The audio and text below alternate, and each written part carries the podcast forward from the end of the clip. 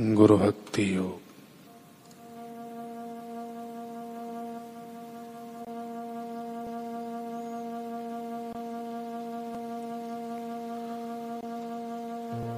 अज्ञान का नाश करने वाले।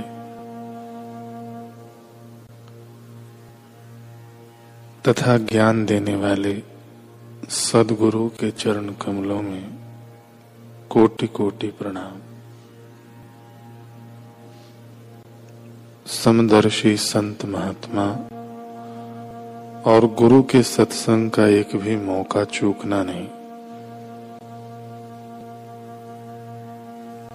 अपने स्थूल मन के कहे अनुसार कभी चलना नहीं। आपके गुरु के वचनों का अनुसरण करो।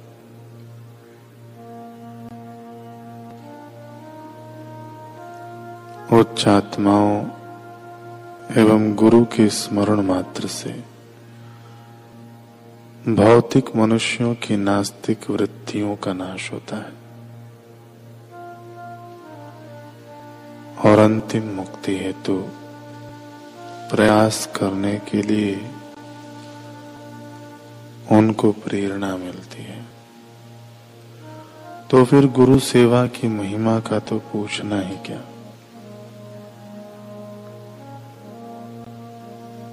जिस प्रकार दो खरगोशों के पीछे दौड़ने वाला मनुष्य दो में से एक को भी पकड़ नहीं सकता, उसी प्रकार जो शिष्य दो गुरुओं के पीछे दौड़ता है, वह अपने आध्यात्मिक मार्ग में सफलता नहीं प्राप्त कर सकता। अहम भाव का नाश करने से शिष्यत्व की शुरुआत होती है।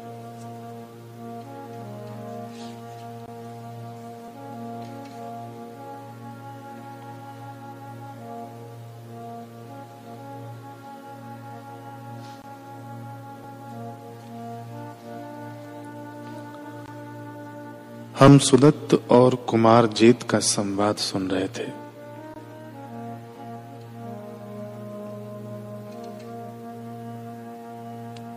सुदत्त सुदत्त ने वन में स्वर्ण मुद्राएँ बिछानी शुरू की।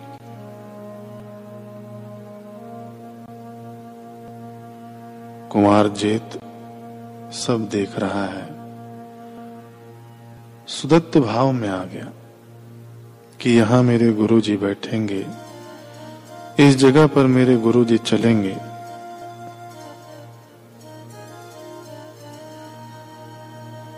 इस वृक्ष के नीचे प्रभु बैठकर दर्शन देंगे। तो ये वृक्ष कितना धनी, कितना पावन है। इस भाव को देखकर कुमार जेत ने कहा, बस बस, शांत हो जाओ सुदत्त। कुछ मिनटों तक ठिठकी हुई आँखों से कुमार जीत सुदत्त को घूरता रहा। फिर अचानक बोला, शिष्य की ऊंचाई देख ली, पर अब हम उनके गुरु की ऊंचाई देखना चाहते हैं। सुदत्त, अब एक भी और सिक्का इस वन में मत बिछाना। बची हुई ज़मीन हमारी ओर से उपहार समझो। हम भी तुम्हारे गुरुदेव से मिलने के लिए अधीर हैं। तुम्हारी यह भक्ति देखकर, तुम्हारा भाव देखकर हमें भी इच्छा होती है कि हम तुम्हारे गुरुदेव से मिले।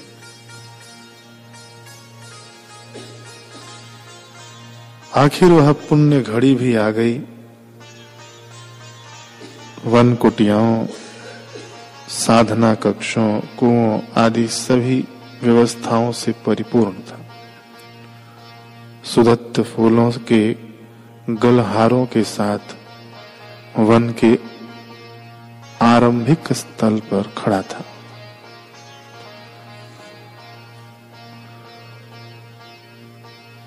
उसके साथ श्रावस्ती के निवासी भी आँखें बिछाकर राह देख रहे थे। तभी दूर से लाल रंग का सैलाब उमड़ता दिखाई दिया। मानो जंगल में कतारों में खड़े आख के पेड़ हवा में झूम झूम कर ऐलान कर रहे हों। कि सारे विश्व का हृदय विजेता दीन बंधु करुणा कर पधार रहे हैं। सभी भिक्षुओं के एक साथ उठते कदमों ने तो जैसे कौशल और मगध की सेनाओं को भी मात दे दी थी। अंतर था तो इतना कि सैनिक नगरों या राज्यों की सीमाओं को जीतने निकलते हैं। अपने बाहुबल का प्रदर्शन करते हैं, लेकिन सदगुरु की सेना का एक एक सेनानी स्वयं जयी था। अपनी वासनाओं लिप्साओं, विकारों, चंचलताओं को जीत चुका था। और यह सेना सीमा नहीं, श्रावस्ती के हृदय को जीतने आ रही थी। इन सब के आगे चल रहे थे महात्मा बुद्ध, हंसों के झुंड के बीच उनके राजा की निराली ही उड़ान थी।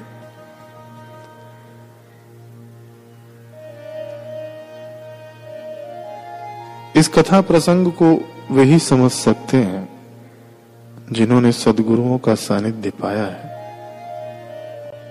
जो उनके पीछे चले हैं, जो उनके लिए आँखें बिछाकर राह निहारते हैं, और जब वे आते हैं तो क्या भाव उमड़ता है, वे ही इस प्रसंग को समझ सकते हैं। स्मित मंद करुणा भरी मुस्कान बिखेरते हुए गुरुदेव बढ़े आ रहे थे। उन्हें देखते ही सुदत्त तंद्रा में उतर गया। मानो बसंत का एक ठंडा झोंका धीरे से उसके कानों में कह गया कि देख, श्रावस्ती के अनाथ पिंडक सुदत्त, देख, पूरे ब्रह्मांड को अपनी करुणा से जिलाने वाला विश्व का अनाथ पिंडक, अनाथों का नाथ आ रहा है। न जाने किस ऋतु की बारिश थी, यह जो सुदत्त की आँखों से बरस उठी। भव्य स्वागत के बीच, गुरुदेव और उनके संग ने वन में प्रवेश किया। वन का एक एक धूली कण सुदत्त के पसीने से सींचा था। अंतर्यामी गुरुदेव को बिना बोले सारी कहानी कह रहा था। कुछ क्षणों के बाद सुदत्त अपने गुरुदेव के सामने था। कुमार जेत भी पास में ही खड़ा था। गुरुदेव ने कहा, सुदत्त, तूने तो मुझे सिर से पाँव तक सोने में मर दिया रे।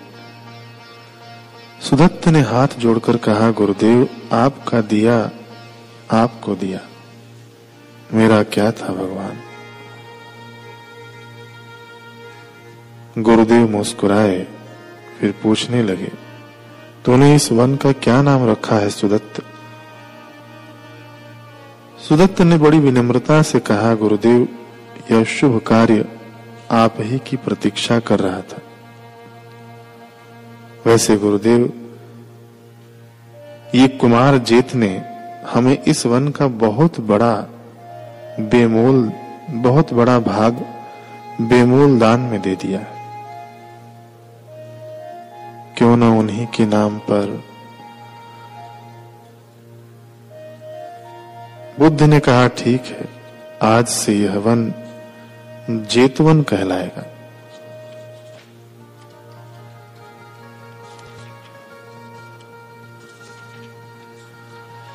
कुमार जेत नर्म शाखा की तरह गुरुदेव के चरणों में झुक गया।